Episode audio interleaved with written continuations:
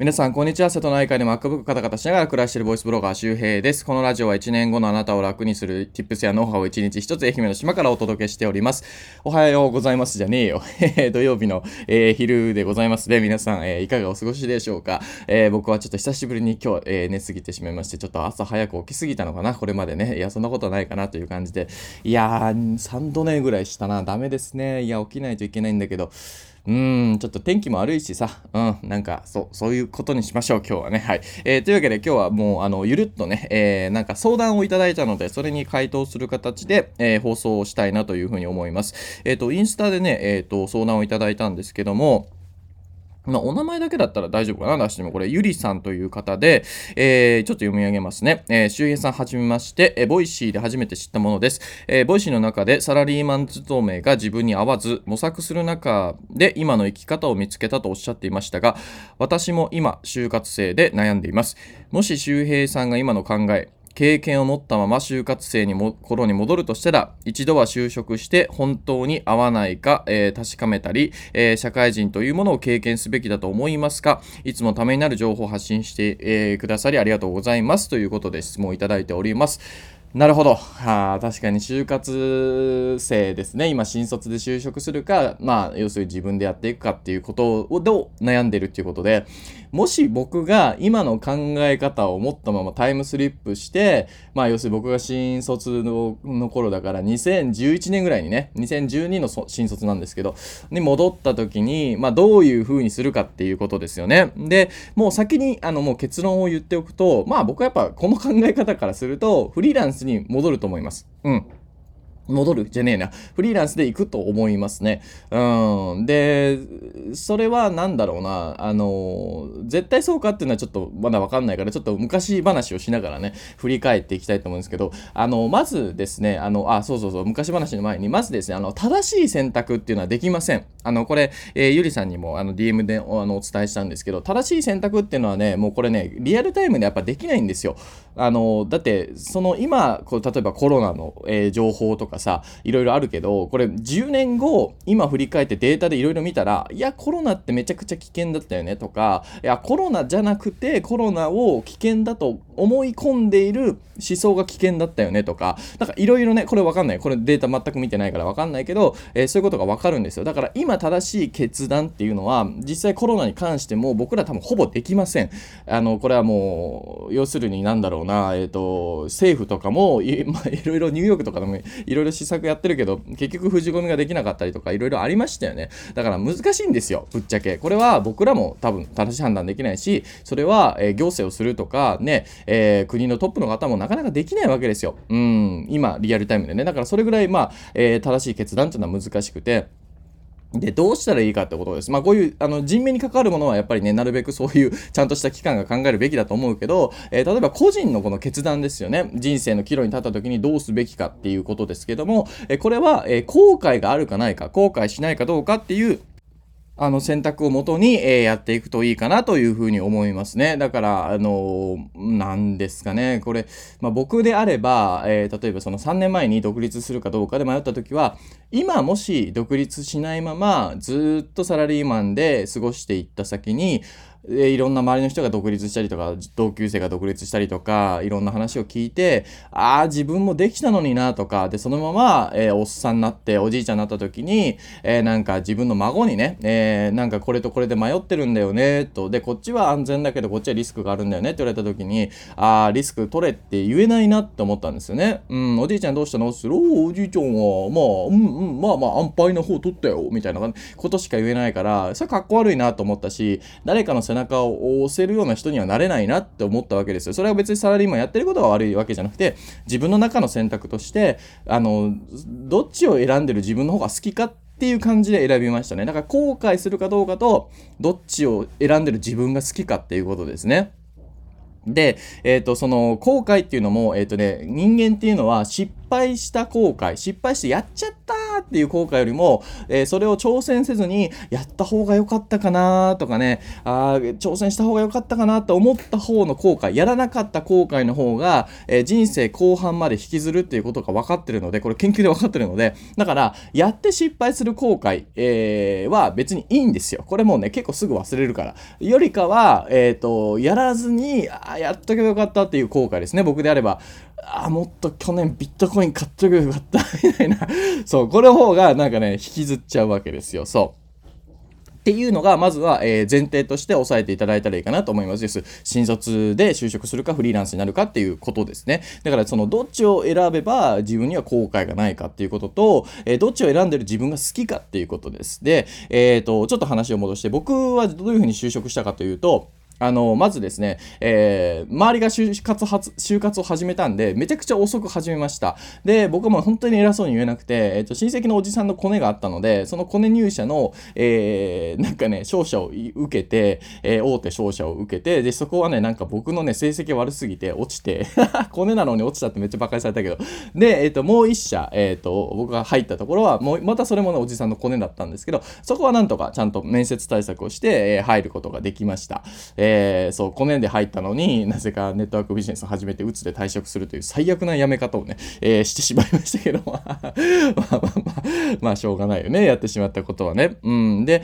えー、なんで僕は別に優秀な学生ではなかったのであのぶっちゃけ多分これあのゆりさんかなは多分僕よりね相当優秀だと思うんですよ。こんな相談をしてる時点でねすごくすごい子だなっていうふうに思いました。でえっ、ー、とそうであればやっぱ全力でこう何かチャレンジしたい自分がもしかしたら好きなのかももしれませんよねこういうふうに迷いがある。普通、あの、就活生でフリーランスになるとか迷わないと思うんですよ。うん。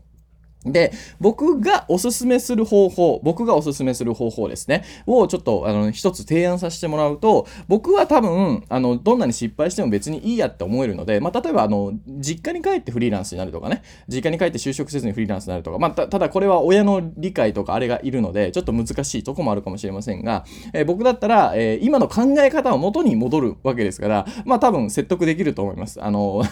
わかんない。どうめっちゃ揉めると思うけどね、まあでもいいやって感じで、まあ、あの、最悪、もう親とかはもう、もう、はい、もう諦めても、あいつはもう言うこと聞かんからみたいなね、えー、感じになるかもしれないし、この辺りの条件はちょっとわかんないけど、えー、それでまず、まあ、実家とかで、まあ、あの、固定費を下げて、まあ、フリーランスになるってことをやりますね。で、えー、ど、と同時に、えっ、ー、と、そのフリーランスになろうとするスキルは、えっ、ー、と、まずですね、あの、会社員とかでも使えるマーケティングスキルとか、えっ、と、ライティング技術とか、えそういうところにも、え合わせながらやっていくと思います。要するに、もしフリーランスでダメだったとしても、えなんだろう、その、なんか、えっ、と、なんだっけ、えっ、と、会社とかでも使えるようなスキルですね、をやるんですが、多分これはね、結構ね、厳しいと思います。うん、厳しい。あのー、いきなり新卒フリーランスっていうのは結構諸刃、まあ、なんか周りの理解とね、やっぱある程度のお金とかもいるからね、これはどうだろうな、どうやってやっていくかな、ちょっと難しいかもしんない。難易度的には高いかもしれないから、えー、僕であればおすすめのやり方としては、えー、っとね、まずは、えー、っと、就職する。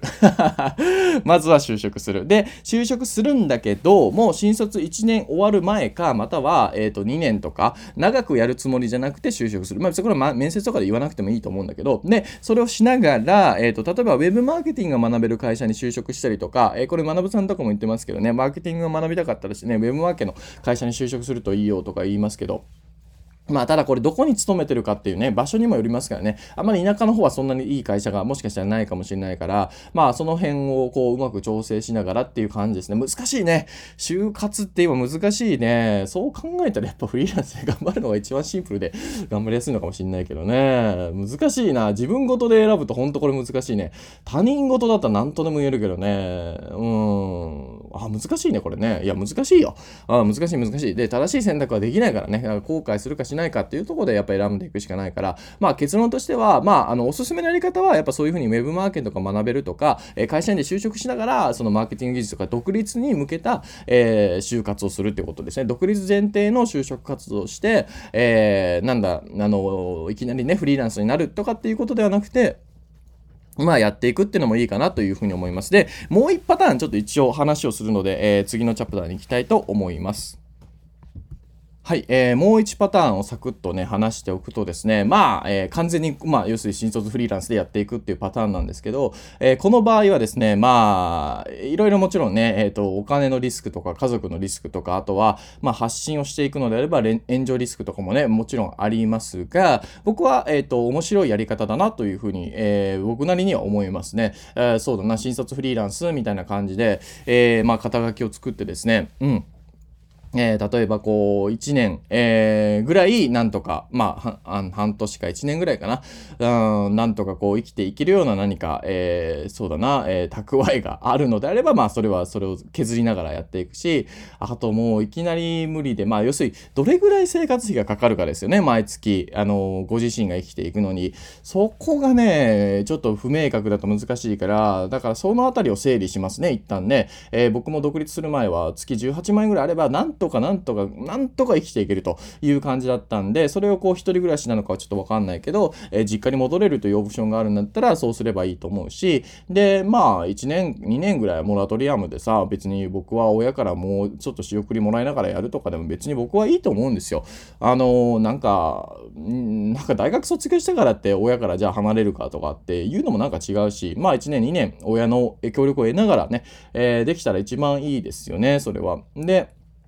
え、もちろんその前借りみたいな形で借りといてもいいと思うし、そう。で、あとはそうだな。まあ、奨学金とかもう借りれないからね。そのあたりがちょっと難しいよね。いきなりフリーランス。そう考えると、ね、新卒からフリーランスに、あ、新卒選ばずに、いきなりフリーランスになるという選択をするとなった時の、なかなか補助がないですね。いろんなものがね。それは確かに難しいな。だから結局やっぱ大学生の頃から、えー、自分で月、まあ、5万なり10万なり稼いでいっておいて、で、そこで新卒で就職するかどうかの時に選べるかどうかじゃないですか。だからやっぱりこう、いきなり就活になった時に、いや、フリーランスだとかっていうのは、あの、ちょっとリスクが高いかもしれないですね。それであれば、やっぱその就活の1年ぐらい前からやるとか、あとは、僕ね、あ、そう思った、休学をするっていうのも手ですよね。一回休学して、で、休学しながら、えっ、ー、と、その来年フリーランスになるまでの、えー、準備期間をする。で、親には、要するにその、いや、ちょっと、と休学してゆっくりしたいんだよねみたいなごめんもう1年いいかなみたいな。で休学してたらどうなんだろう？それその辺りって補助金っていうか、えー、奨学金とか出るのかな？ちょっとわかんないけどね。うん。まあそういうふうに、まあ一応大学生っていう肩書きを残しながら休学したら、もう一回来年さ、えー、第二新卒じゃなくて新卒っていうのが使えますよね。だからそういうふうに1年休学して、1年間で、まあ例えば自分が生きていける金額を稼ぐまでやっていくみたいな、これはまあ発信としてはすごく面白いですよね。まあもちろん見バレとかそのあたりのリスクは自分でね、えー、見ていくしかないんですけど、うん、まあそれは、うん、もしかしたら結構現実的な、えー、方法なのかもしれないな。僕も考えながら言ってるからね、あのどうかわかんないけど、まあいろいろオプションがあると思いますね。まあまずは一旦就,、まあ、就職するとか独立前提のスキルを学べる会社に就職するっていうのとあともう一つは就職するけしながら、え自分で独学で独立の、準備をしていくっていうパターンですね。で3つ目が、えー、もういきなりフリーランスになるっていうこと。でこの辺りは親とかの理解とか補助とかももらいながらやらないとかなりきついかなっていうこと。であともう一個は休学してから、フリーランスの準備をしながら、え、無理だったら来年、新卒で就職するみたいなこの4パターンぐらいかなと何かあるかなうん。まあ、なので、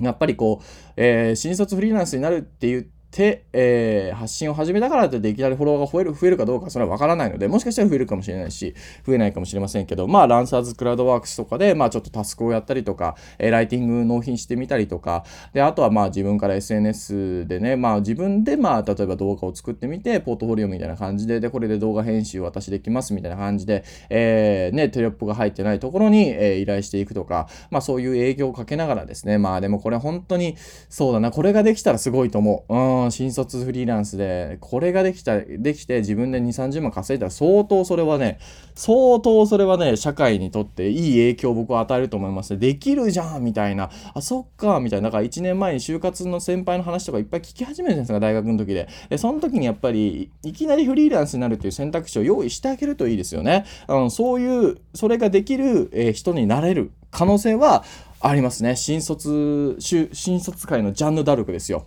ゆりさんは。もうジャンヌ・ダルクって言えばなんかかっこよくなりますけどね。そうだからそういうふうにこう今ねこれあそうチキリンさんのね放送で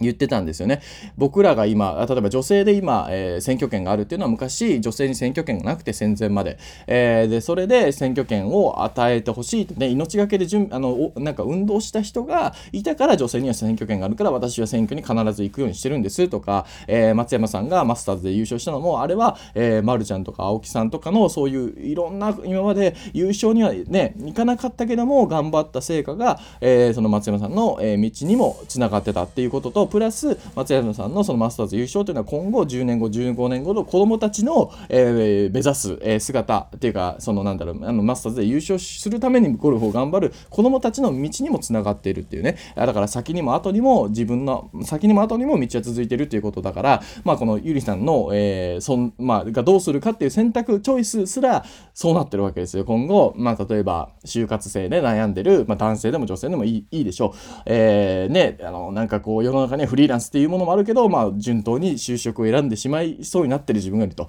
じゃあこれどうしたらいいのって言った時に答えを与えられる、選択肢を与えられるような人になるっていうような、えー、はかっこいいと思いますけどね。それはご自身がそうしたいかどうかによりますけど。うん、僕はなんかね、やっぱりこう借金があるような人生、過去に大きな失敗をしても、えー、そこから、えー、と、もう一回ね、えー、人生を作り直すことはできるっていうことはやっぱりね、あの、すごく僕はメッセージとしてはいつも投げていたので、やっぱそういうなんかこう、やっぱかっこいいじゃん、そういう自分って。うん、そういうかっこいい自分を好きになりながらやっていくっていうのがいいと思いますね。じゃないとさ、自分を好きになれないとか何も頑張れないので、うん、ナルシストでその辺はね、いいかなというふうに思います。はい。えー、というわけで、まあそうだな、えっ、ー、と、今日の合わせてきたよね、えー、紹介したいと思います。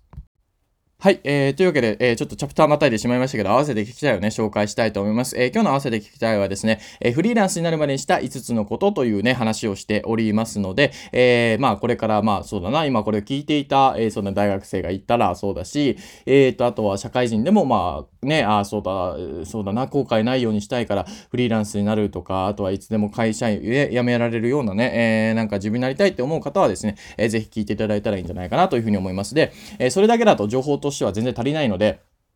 えっ、と、1年間の無料メルマガっていうのをやっております。で、ここはもう本当に、えー、そうだな、自力で稼ぎたい人向けに、えー、僕は情報をね、え、まあま、まとめているようなメルマガ、メール講座なので、文章術とかフォロワー増やすテクニックとか、えあとは、あの、登録と同時にね、3つ教材ももらえますので、えそのあたりの、えまあ、 Voicy だけでは足りない情報とか、 Voicy では話してるけどテキストで情報整理してたりしますので、え足りない情報はぜひ、ぜひメルマガでね、え養って、養って、補ってもらったらいいかなというふうに思います。えこれは1つ目のリンクに、えつけております。で、えっ、と、今日は盛りだくさんで、えっと、じゃあ1つ目のリンクメルマガで、2つ目のリンクが、え、フォロワーゼロからの、えー、ツイッター運営22個のチェックリストということで、え、まあ、ツイッターやっていくといいと思うんですけど、え、まずアイコンとかね、え、の、とか、プロフィールの設定とかっていうのを、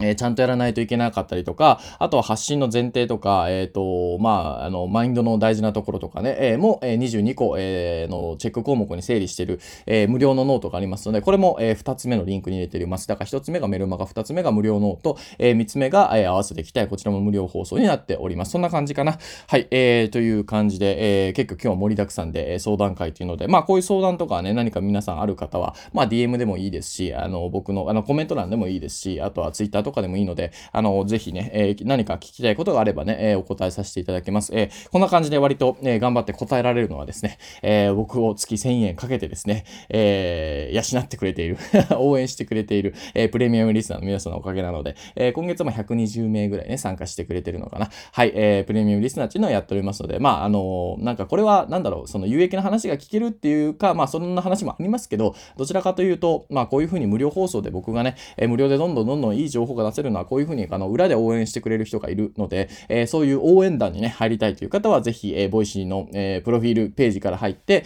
え、僕のプロフィールページですね、に行くと、えプレミアムリスナーに参加するというボタンがありますので、えそこから Web で決済して、えそうするとアプリでもね、もちろんいつでも聞けるようになりますので、え4月は、え4月1日分からね、僕の収入の内訳とかもね、え話してたりもしますので、えそんな感じで、えもし、え応援したい方は、まあ、月30本ぐらいね、出してます。毎日更新かはわかりません。毎日更新ちょっとできてないから、まあ、月30本ぐらい目安にね、え出しておりますので、はい、えそんな感じで、えー文句とか言わない人が入ってきてくれると嬉しいです。はい、えーというわけで今日は、えー、土曜日でございますので、まったりとお話をしておきました。えー、皆さん体調等気をつけてお過ごしください。また次回お会いしましょう。バイバーイ。